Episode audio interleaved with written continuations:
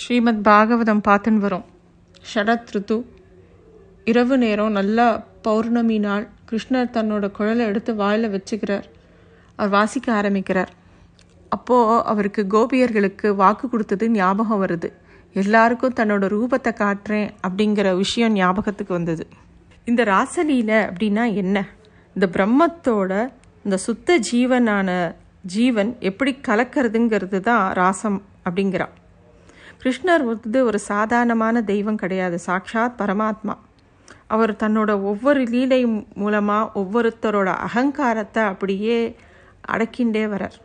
அது அகங்காரத்தை கிள்ளி எரியறார் எல்லாருக்கும்.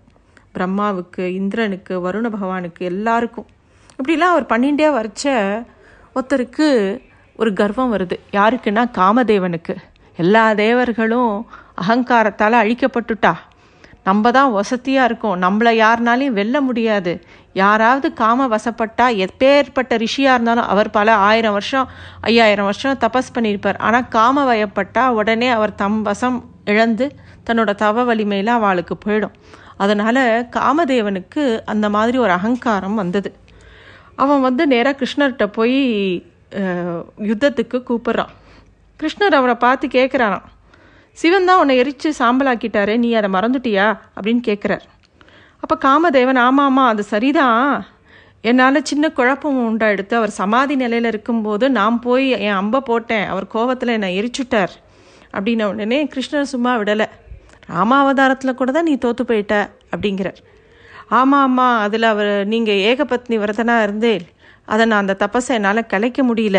நீங்கள் கையில் எப்போ பாரு அவங்களோட வில்லையும் அம்பையும் வச்சுட்டு இருந்தேன் வில்லுங்கிறது ஞான ரூபம் அம்புங்கிறது விவேக ரூபம் என்னால் ஒன்றும் பண்ண முடியல அப்படின்னு சொல்லி ஒத்துக்கிறான் சரி அப்படின்னா இப்போ உனக்கு என்ன தான் வேணும் அப்படின்னு கிருஷ்ணர் கேட்குறார் காமதேவன் அப்போ தான் கேட்குறான் நீங்கள் இந்த கிருஷ்ணாவதாரத்தில் எந்த விரதமும் அனுஷ்டிக்கலை. பிருந்தாவனத்தில் ரொம்ப சுலபமாக எல்லாரோடையும் பழகின்றிருக்கேள். நிறைய பெண்களோட பழகிறேள். அப்படி இருக்கிறச்ச உங்ககிட்ட நான் என்னோடய அம்பை எய்தணும்னு நினைக்கிறேன் ஆசைப்படுறேன். நான் என்னோட கா அன்பை மலர் அன்பை உங்கள் மேலே எய்தும்போது நீங்கள் காம வசப்பட்டா அப்போ நான் தானே உங்களை விட வசதி ஆவேன். என்ன எல்லாரும் ஈஸ்வரன்னு கூப்பிடுவா இல்லையா?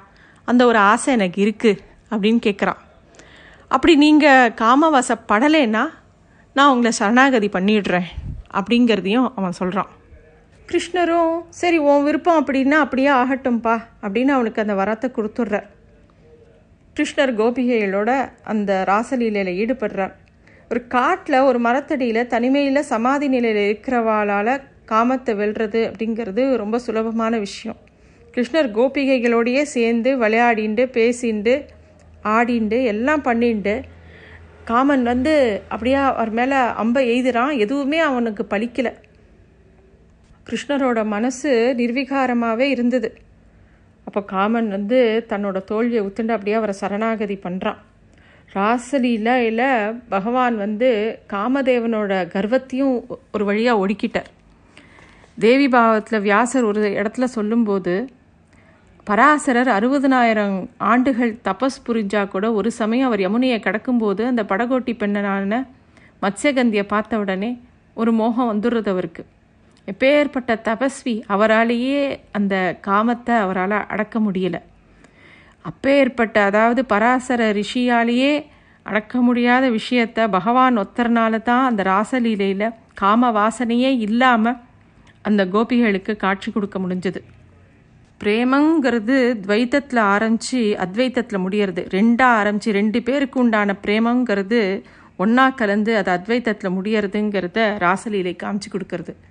ராசலீலைங்கிறது வெறும் புலன்களால் நடத்தப்படக்கூடிய ஒரு விஷயம் கிடையாது. கண்களால் பார்த்தும் தொட்டும் கொடுக்கக்கூடிய ஒவ்வொரு ஒவ்வொன்றும் ஒரு தீட்சைன்னு தான் எடுத்துக்கணும். கிருஷ்ணன் தன்னோட புல்லாங்குழலை எடுத்து வாசிக்க ஆரம்பித்த உடனே எல்லாம் அப்படியே சொக்கி நிற்கிறது புலி மான் அந்த காட்டில் இருக்கக்கூடிய எல்லா விலங்கினங்களும் மரங்களும் பூக்களும் அப் எல்லாமே சொக்கி போச்சு. அவா அவா வீட்டில் இருக்கக்கூடிய கோபிகைகள் எல்லாருக்குமே கிருஷ்ணரோட சிந்தனை எப்பயுமே இருந்தது. குழலோசையை கேட்ட உடனே அவளால் எதுவுமே பண்ண முடியல. சில பேர் வீட்டில் சமையல் பண்ணின்னு இருக்கா சில பேர் பால் காய்ச்சின்னு இருக்கா சில பேர் குழந்தைய பார்த்துட்டு இருக்கா சில பேர் மாமியார் மாமனாருக்கு ஏதோ வேலை பண்ணி கொடுத்துட்டு இருக்கா எல்லாரும் அதை அதை அப்படி அப்படியே போட்டுட்டு கிருஷ்ணர் எங்கே இருக்கான்னு இந்த கானத்தை நோக்கி ஓடி வர ஆரம்பிச்சிடுறா.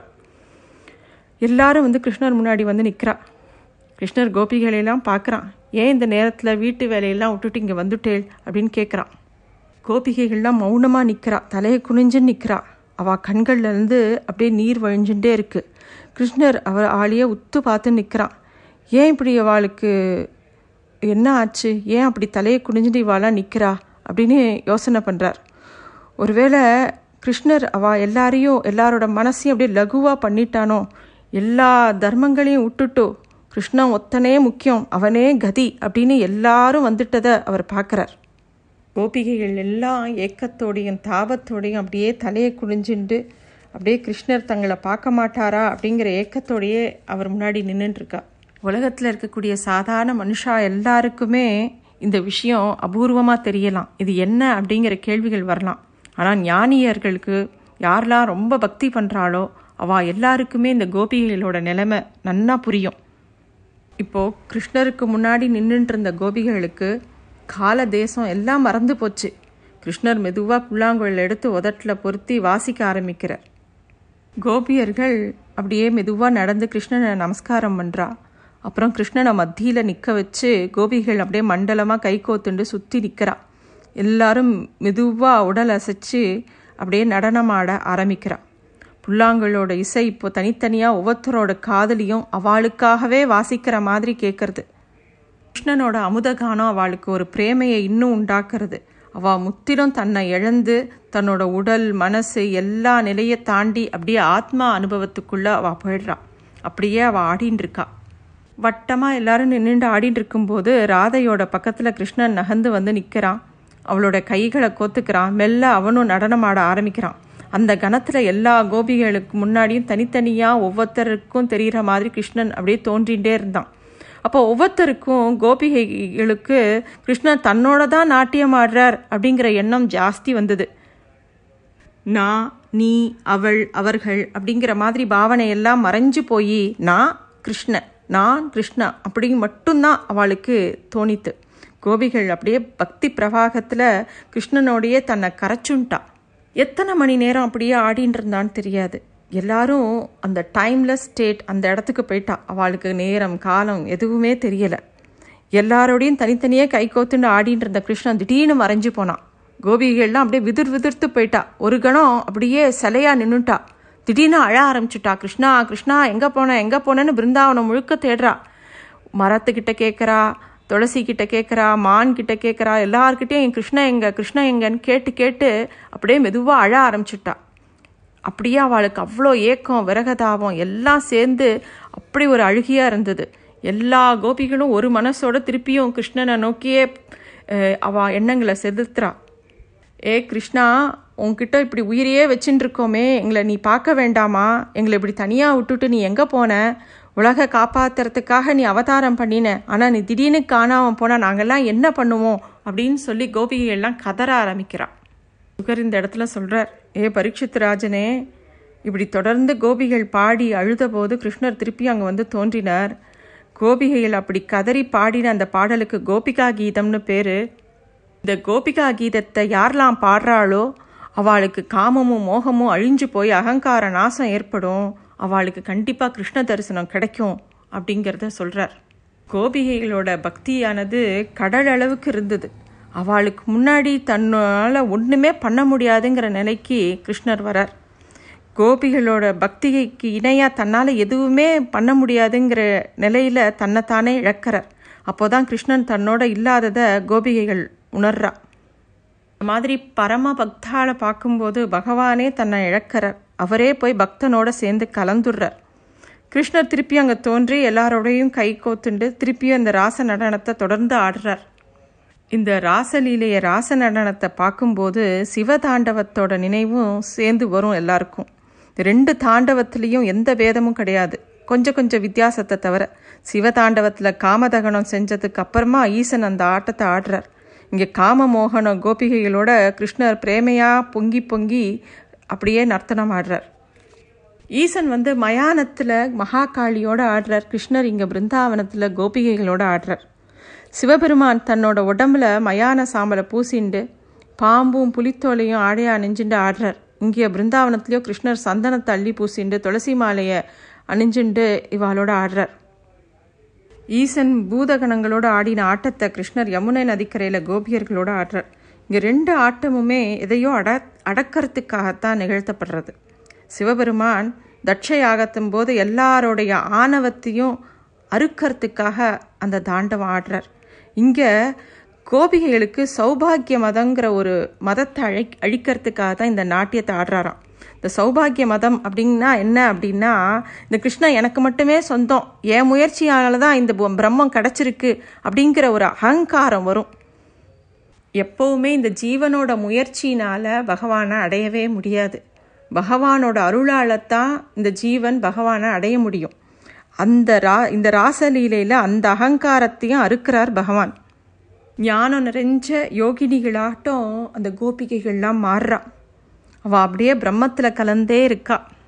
எல்லாம் முடிஞ்சு அவள் அவாவா இல்லத்துக்கு போகிறா ஆனால் எதுலேயுமே படாமல் அவள் பிரம்மத்தோடையே கலந்துட்டுருக்கா திருப்பியும் மறுநாளும் வரா திருப்பியும் ராசலீல நடக்கிறது. எப்பவும் பிருந்தாவனத்தில் ராசலீல நடந்துகிட்டே இருக்குது சுகபிரம்ம ரிஷிக்கு என்ன என்னன்னா வைகுண்டத்தில் உறைஞ்சிருக்கிற பெருமாள் இப்படி பிருந்தாவனத்திலேயே வந்து ஆடுறாரே. மாடுகளோடும் கன்றுகளோடும் சிறுவர்களோடும் விளையாடி எவ்வளோ எளிமையாக தன்னை வெளிப்படுத்திக்கிறார். எப்பேற்பட்ட ஆச்சரியம் இது. யாருக்கு இந்த பாக்கியம் கிடைக்கும்? அப்படின்னு மாஞ்சு மாஞ்சு பரீட்சத்துக்கு ராசலீலையை சொல்லி சொல்லி சொல்லிகிட்டே இருக்கார். அவர் சொல்லி சொல்லி முடியவே இல்லை. சுகபிரம்ம ரிஷியோட கண்கள்லேருந்து அப்படியே ஜலமாக கொட்டுறது. அவர் அவரோட கண்கள் அப்படியே நிறைஞ்சிருக்கிறத பார்த்து பரீட்சத்துக்கும் இந்த ராசலீலையை கேட்டு கண்கள் குளமாச்சு. அங்கே இருக்கிறவா எல்லாருக்கும் கிருஷ்ணரை பற்றின நினப்பு கிருஷ்ணரோட விர விரகம் தாபம் எல்லாம் அங்கே இருக்கிறவாளை சூழ்ந்தது. இந்த ஞான பெருக்கோடையே கிருஷ்ணரோட லீலைகளை இன்னும் சுகர் சொல்லிகிட்டே போகிறார் கோபிகைகள் மகாபாக்கியசாலிகள். பகவான் அப்படி தான் சொல்கிறார் பாகவதத்தில். கோபிகைகள் உலக சுகங்கள் எல்லாத்தையும் மனசால துறந்து எப்பயும் பிரம்மத்தோடையே கலந்து மனசுங்கிறத அழிச்சு உடம்புங்கிற அபிமானத்தை அழிச்சு எப்பயும் பிரம்மத்தோடையே கலந்துருக்கா? அப்படியே சுகர் சொல்லிகிட்டே போகிறார் இன்னும் என்னெல்லாம் இருக்குங்கிறத அடுத்ததில் பார்க்கலாம். நன்றி.